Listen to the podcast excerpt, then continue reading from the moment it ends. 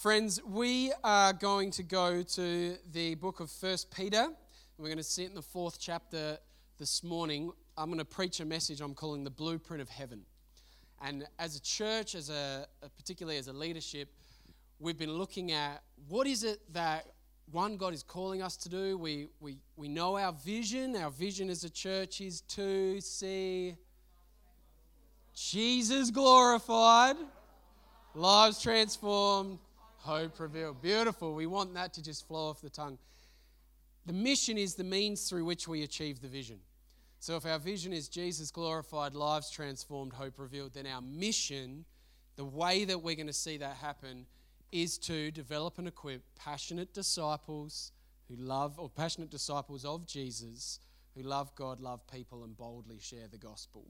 My hope is that you wouldn't just be able to have the vision roll off your tongue, but the mission roll off your tongue as well, the core values, that this is a part of our DNA. This is a part of who we are. This is how we go about doing what it is that God has called us to do to make disciples, that we want to be a disciple making community. Um, and I should say, firstly, for those of you who don't know who I am, I'm Dave. Uh, great to, to be here with you. Um, I spend a lot of my time at Verdun, but you recently voted me in as senior pastor, so now I get to spend more time here, which is so exciting to be with our whole church family a little bit more. So let's read this, then we'll pray, then we'll get stuck into the word. First Peter chapter 4, starting in verse 7, says this The end of all things is near. The end of all things is near. You know, the reason we're, we're landing in this text is because as a part of going through as a church leadership our vision and our mission and going, what is the blueprint of heaven? How do we make disciples? What do disciples look like? How should we roll? And the Lord has laid this passage on my heart, and it, and it just ties in so beautifully with some of the stuff we've been talking about at Verdun as well. With some of these, we've been doing some tough questions over there around what do we do if the end of the world comes?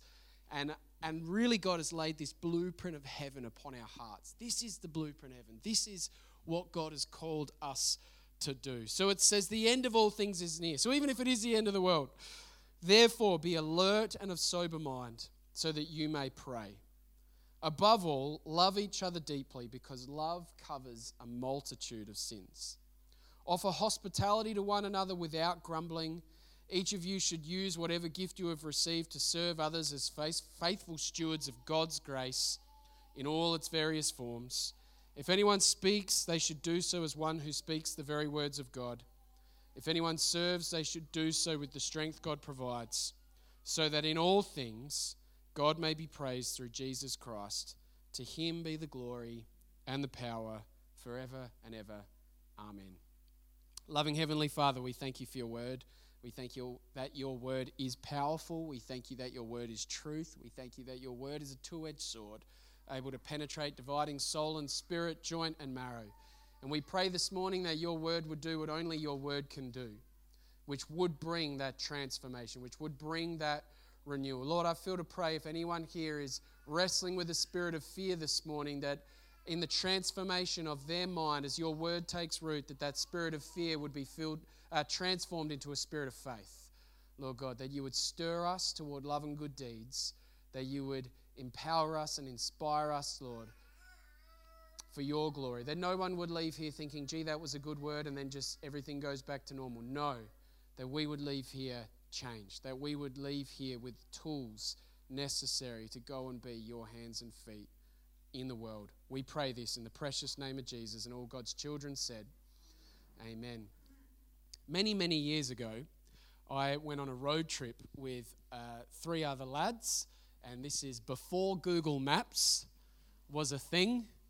So, for some of you, in fact, probably many of you in this room, you're like, Dave, that's nothing new to me. I was well here before Google Maps, but some of you are like, Google Maps, what? That didn't exist at one point in time? But before Google Maps, and we were going to Melbourne, there was four of us, and we thought, you know, we were going there for a conference. It was this great time, but we needed a map. So we had this map in our hands, uh, and it was every sort of hour or two, we'd just remind ourselves, all right, when we get to here, where are we going? What, what, what street are we taking? And it was always, when we get to this point, this intersection, it's a big intersection, we go left. All right, boys, so we get there, we're going left. We're going left, so we've got to be in the left hand lane. We've got to be ready to turn left.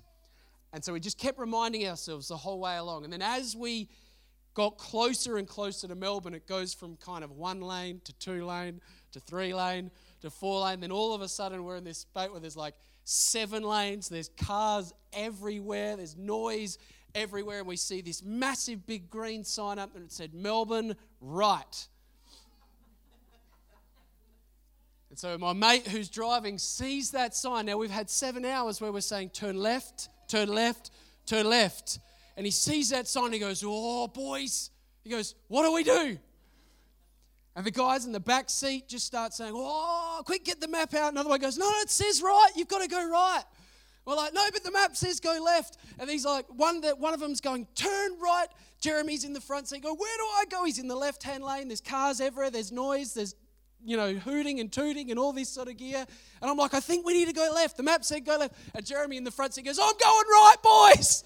Puts the indicator on, just starts like going through seven lanes of traffic. Everyone's, you know, hurling abuse through their horns of the car, annoyed that we're doing it. We end up, we manage to get just across to the right hand lane just to follow that sign just in time. And as we screech through the, you know, hurling down right, we see a sign that says Geelong.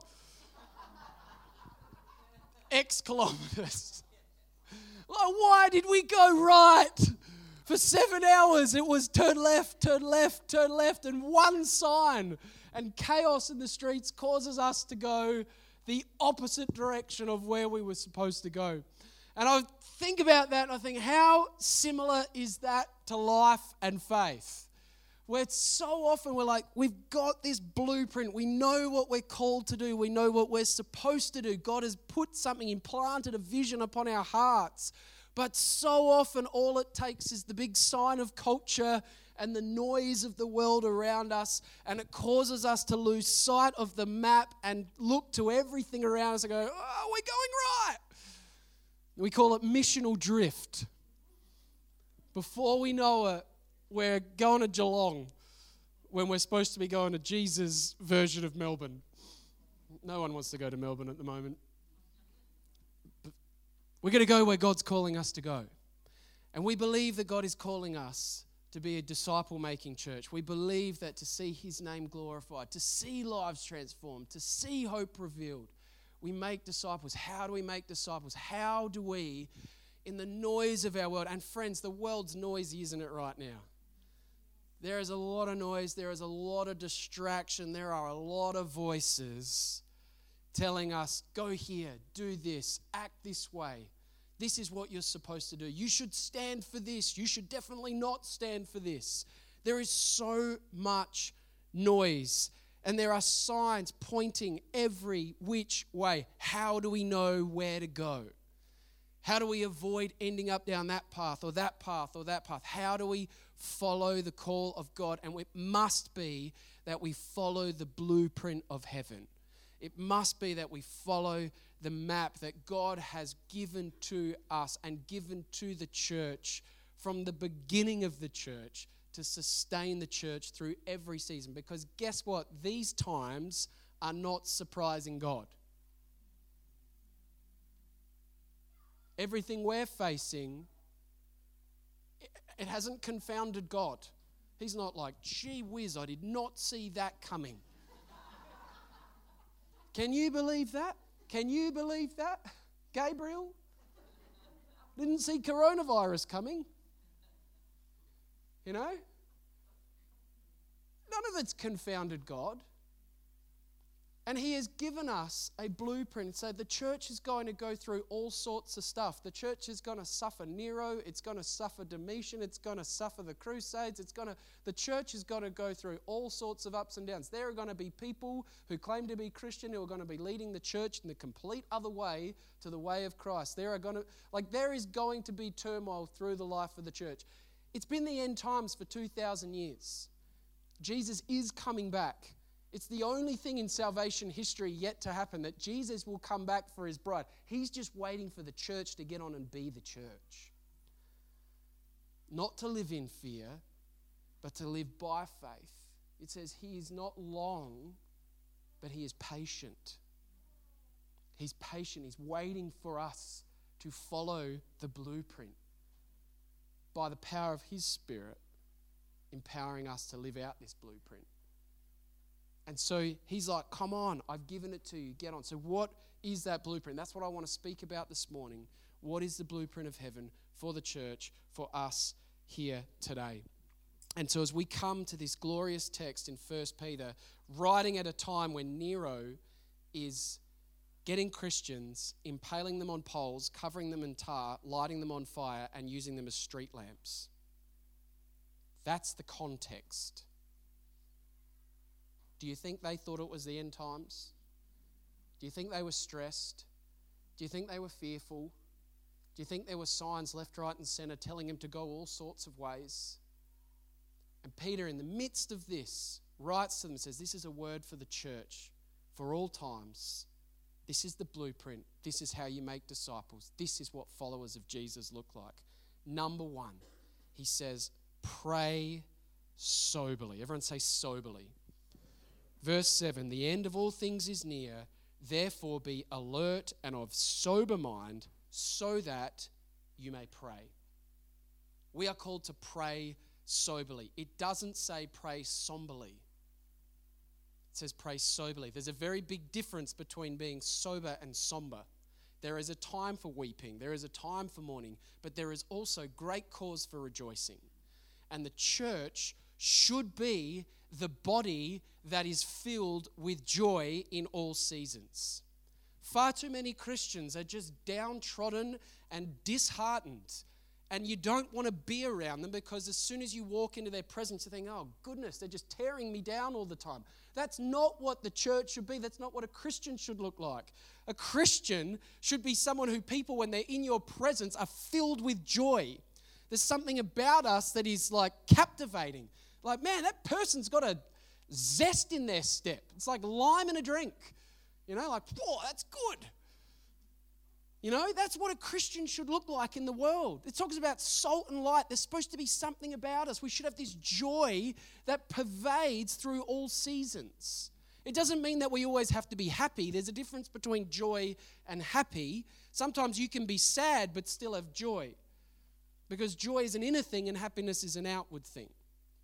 And so we're called to have joy, we're called to be sober Sober simply means to be of right mind. It means to not be drunk on the ways and the wiles of the world. It means to be uh, a people who are filled with Christ, that we would be drunk on the Holy Spirit, not drunk on the intoxication of this. You talk about the spirit of Babylon, which has come against the, the church for two, uh, well, for thousands of years, which is this idea of power, wealth, and fame. And when we're living in the world that we're living in at the moment, what is the drug of this age? Power, wealth, fame. I want power. I want wealth. That is what that is what the world is throwing down our throats, especially the next generation. Our teenagers right now, which spend their entire waking moment like this,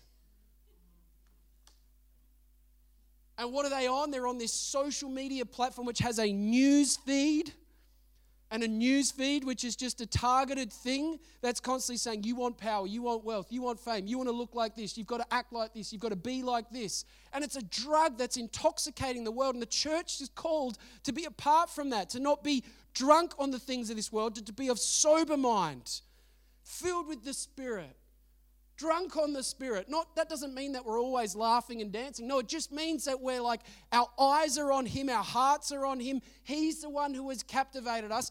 And we realize just how ridiculous all that stuff is. Why? Because the end of all things is near. None of this is going to last.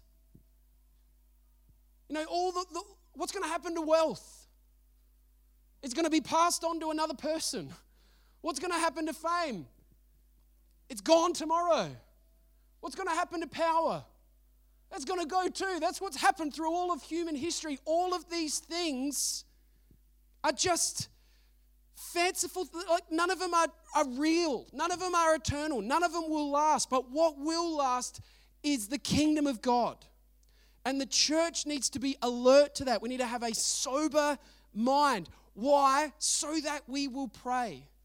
When we have a sober mind, when we have a, a, eyes that are aware, a mind that is aware, that is alert to what is happening in the world and to the distractions of the world, with eyes that are on the map, when the green sign says go right, instead of being drawn right because of all the noise, no, the sober mind says, no, no, no, I know I got to go left.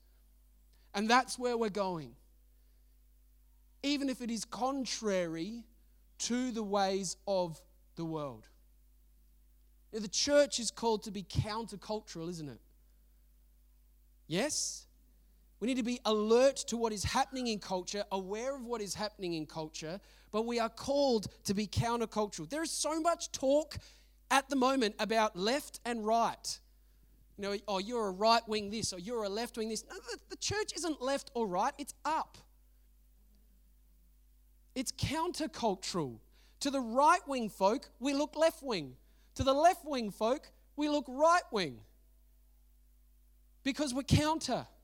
Because we're holding fast to the kingdom of God. We are alert and of sober mind, and it will cause us to pray, Thy kingdom come, Thy will be done. Because we know that our world needs a Savior. We are aware that the world we live in is broken, even Aldgate. Even the Adelaide Hills, in all its comforts, in all its you know, we walk two minutes and we're at the shops, we can get whatever we need. We've got this beautiful creation and outlook around us. People have their homes, their mortgages paid off. It's still broken. Mental health at an all time high. People need Jesus. The world needs healing, and the church must hold fast to that with a sober mind. Amen? And it will cause us to pray. One, pray soberly, not somberly, soberly. In view of God's mercy, offer your bodies as living sacrifices, holy and pleasing to Him. And then you, you know, it talks about being transformed by the renewing of your mind. You know, uh, let me throw some scripture at you. First Peter 1 8 through 9. Same letter, first chapter. Though you have not seen him, talking of Jesus, you love him. And even though you do not see him now, you believe in him and are filled with an inexpressible and glorious joy. For you are receiving the end result of your faith, the salvation of your souls. Understanding we live for an eternal kingdom. Yeah? Heaven and earth will pass away, but my words will never pass away. That's Luke 21. Isaiah 40. The grass withers and the flower fades, but the word of our God stands forever. There is an eternal kingdom that we are called to, that we would pray, that we would be of sober mind. I just feel like there's people here, people in this room that need to stop going to the perceptions of Pastor Google and start going to the promises of a providential God. Stop listening to news feeds. Start going to the promises of God. Pray soberly. Number two, we are called to love sacrificially. Verse 8 Above all, love each other deeply, because love covers a multitude of sins. Above all, he says. So be alert and of sober mind and pray. Above all, above everything else, what should we do? Love. Love others. That's, that's that famous Greek word. Everyone say it agape. Or as Thea Hennessy would say to me in her proper Greek, she'd be like, I can't even say it how she's agape.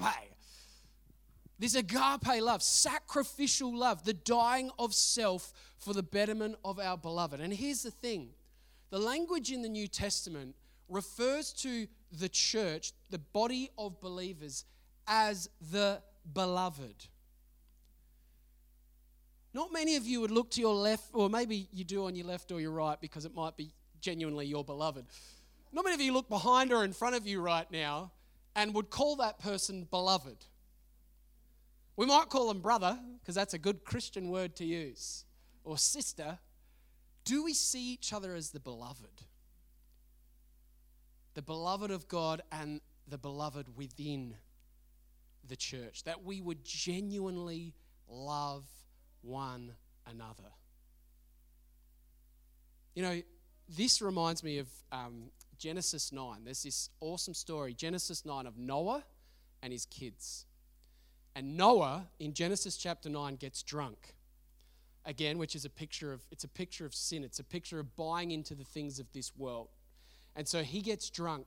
And when he gets drunk, he then lies down naked in his tent, which is a picture of shame, picture of guilt, a picture of wrongdoing. And something happens. His son Ham comes into the tent and he sees his father's nakedness and he does something. Instead of loving his father, he comes back out of the tent and what does he do? He talks to his brothers, he tells them what's happened. That's a picture of gossip. How often in the church do we, under the guise of a prayer meeting, gossip and start to, oh, you know, we need to pray for Sister Felicity. Sorry, I'm just going to pick at you because I saw you.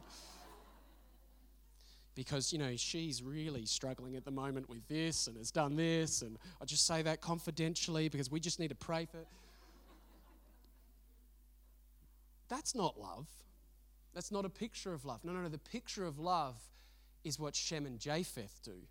Because Shem and Japheth, on hearing of their father's nakedness, they don't even walk in the tent in a way that their eyes can see. They go backwards and they take a rug and they walk in the tent like this and they cover their father's nakedness.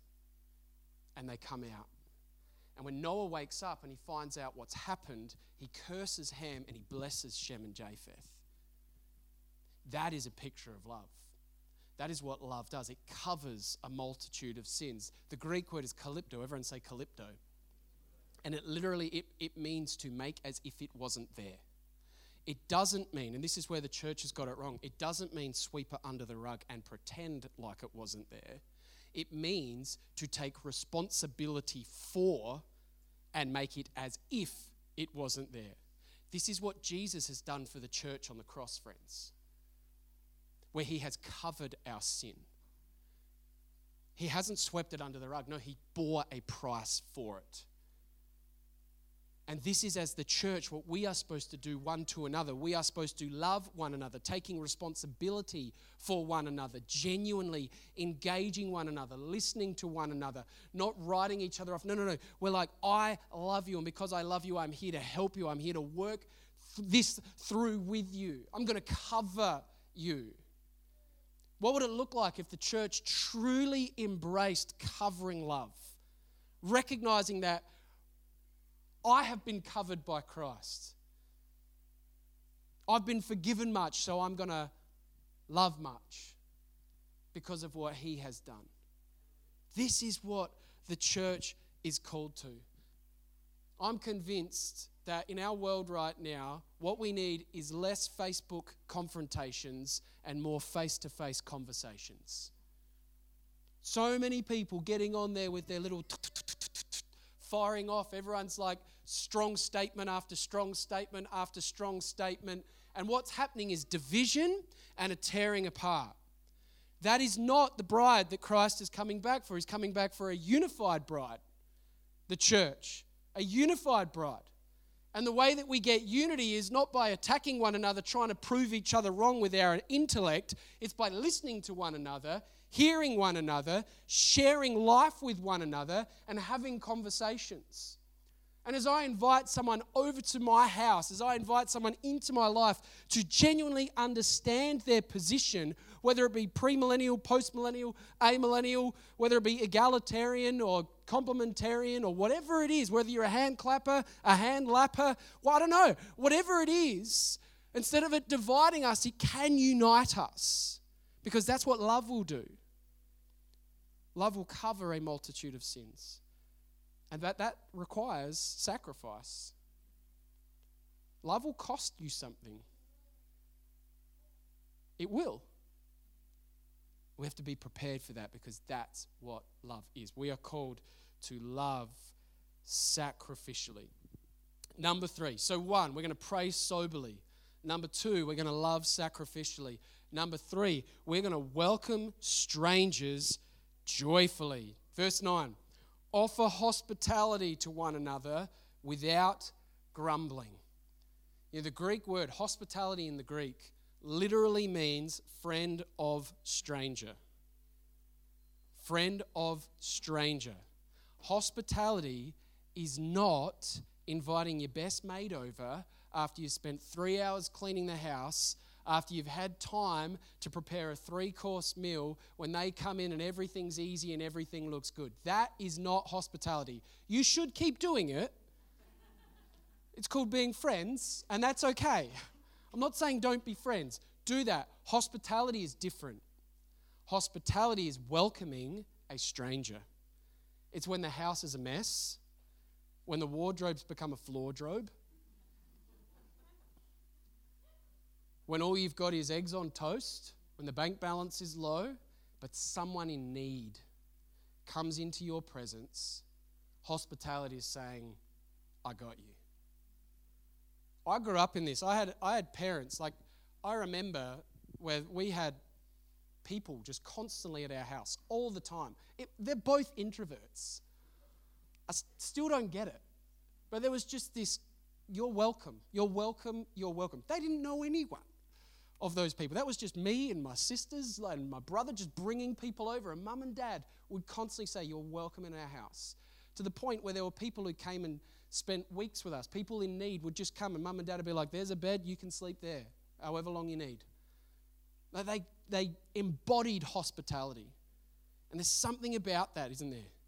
There's something about the witness that that brings to the world. There's something about welcoming a stranger that truly displays the character of God. That's what the church is about. Amen? That's what we're called to to welcome strangers joyfully. It says without grumbling. It says to do it joyfully. You know, Jesus in Hebrews 12, it says, for the, the joy set before him. Isn't that interesting? It doesn't say for the turmoil set before him, or the grievance set before him, or the frustration set before him. It says, for the joy set before him, he endured the cross, scorning its shame. The joy being to welcome us into his family. His joy was to welcome strangers, sinners, you and me, into his family. Jesus was hospitable to us. So we could be hospitable to others. So let's welcome strangers joyfully. Number four, serve faithfully. Everyone say, serve faithfully. Verse 10 each of you should use whatever gift you have received to serve others as faithful. Someone say faithful. Steward. Come on, you've got to say faithful. faithful. Stewards of God's grace in its various form. Each of you should use whatever gift you have received to serve others as faithful stewards of God's, God's grace in its various forms. All right, I'm on a mission, church, for us to change our language. Because the language we use in the West is that I go to church, I go to Hills Baptist Aldgate, I go to Hills Baptist Verdun. That doesn't make any sense. Because the church is not a building, it's not an event. The church is a body of believers. The church is a, is a people. You can't go to a people. We are the church we gather as the church at Hills Baptist Aldgate. But we are the church of Jesus Christ. I want us to start saying, not that I go to this church, no, no, I gather with the church. I gather with the church. We are the church. And because we are the church, then you have been given gifts, you have been given abilities for the purpose of growing the kingdom of God, and advancing the kingdom of God. Each person here is uniquely gifted, equipped, and called for the service of the kingdom of God. You are the church. You don't bring people to church. The church is brought to people in every area of life. Church doesn't happen just on a Sunday. The gathering of the church happens on a Sunday, but the church is wherever you are because you are the church. Amen? And once we catch that and realize, hey, we're the church, I'm the church, you're the church, we together are the church, then wherever we go, we have a, head, a kingdom mentality. That we would bring the kingdom of God into every conversation, every situation, whether it's knitting club or the footy club or the chess club, I don't know, whatever club you're a part of, whatever group you're a part of, whatever mum's group you're a part of. You are the church in that place. And it shifts our mindset, doesn't it? That we would see ourselves as the church. Friends, there's this beautiful passage for you are God's workmanship, created in Christ Jesus to sit at Allgate Baptist listening to sermons. Hang on, it doesn't say that. For we are God's workmanship, created in Christ Jesus to do good works which God prepared in advance for us to do. Serve faithfully. How many of you believe that you have a gift that you can use for the kingdom of God? If you don't believe that, you do. Don't listen to the lies of culture or society that you can only be used by God if you can sing in tune or can preach from a microphone. God wants to grow his kingdom, and he saw you before the beginning of time. He has placed you right here in this moment, in this day, for the purpose of allowing him to use you to proclaim the good news of the gospel. And whether that is serving within these walls or whether it's serving outside of these walls, when you see yourself as a church, whatever in your vocation, whether you're a doctor, whether you're a nurse, whether you're a teacher, whether you're a boiler maker, whatever it is, you are the church in that space, and God is calling you to serve faithfully, steward the gift of God faithfully for his kingdom and his glory. And he will build his church, friends. He will build his church as we offer that faithful gift to him. Amen? Number five. Number five. And band, you can come up. The last point I want to bring us out of this text is that we are called to speak truthfully. So we, we pray soberly, we love sacrificially, we welcome strangers joyfully, we serve faithfully. And number five, we speak truthfully. Speak truthfully. Verse 11 If anyone speaks, they should do so as one who speaks the very words of God. If anyone speaks, they should do so as one who speaks the very words of God. I love the ESV, it talks about the oracles of God. Friends, we have been given the word. The word is truth. We are called to be a people who proclaim truth, both by the stuff that comes out of our mouth and by the stuff that's revealed in our lives. To proclaim the oracles of God.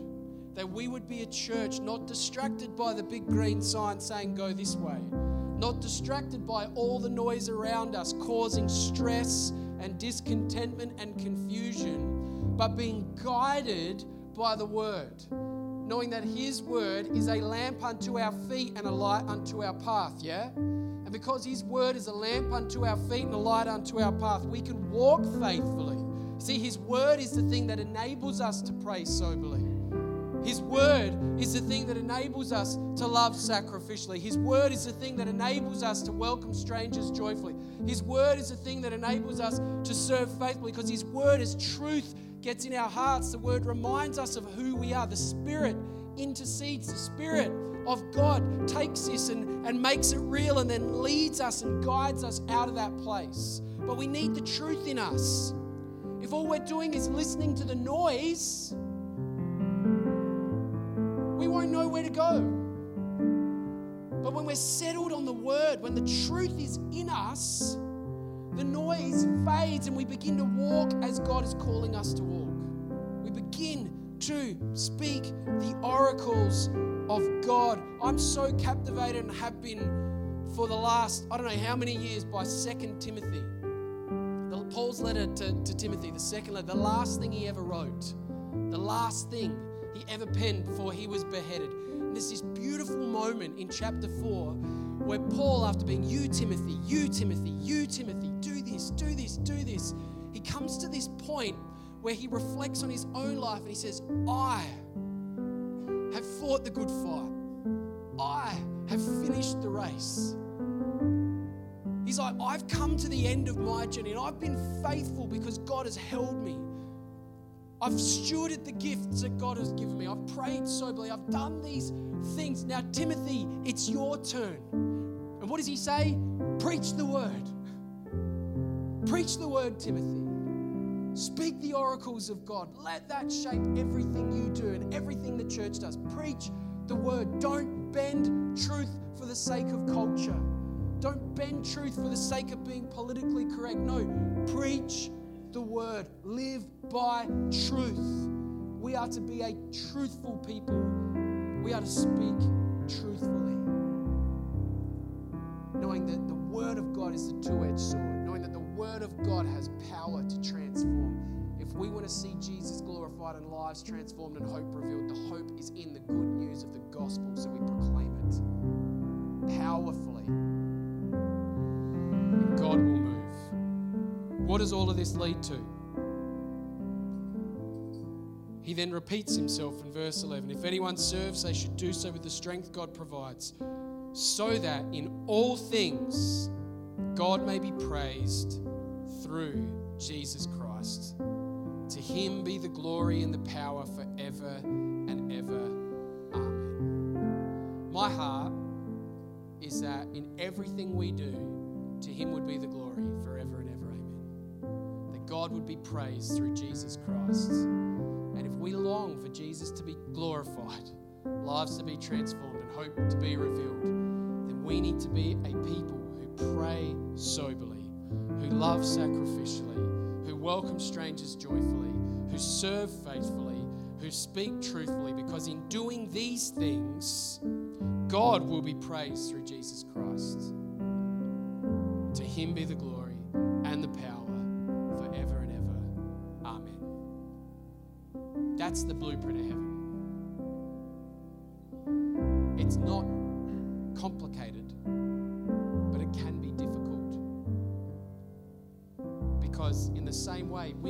wasn't complicated on the map to turn left. We've known it for seven hours.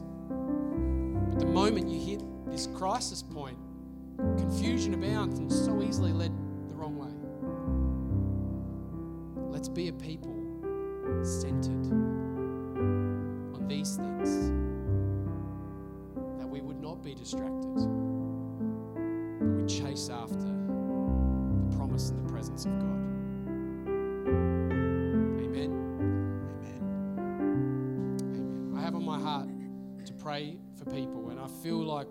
I want to offer that opportunity now, whether that's at the back or whether you feel like coming forward, but really for people who are sensing and feeling that confusion, that are feeling a bit overwhelmed by the green signs and the traffic that's going on around us in our world at the moment, that maybe there's a spirit of fear. And we're going to sing a song, I'm no longer a slave to fear, but I'm a child of God. We're going to proclaim the truth. If there's anyone here this morning who just wants to be encouraged, love to invite you to come and get prayer. We've got a prayer team. People would love to pray with you and encourage you.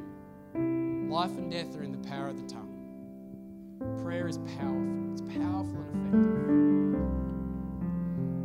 effective. So be encouraged this morning. God is building his church. You are the church. And he empowers his church and has not left us without direction. So stand to your feet.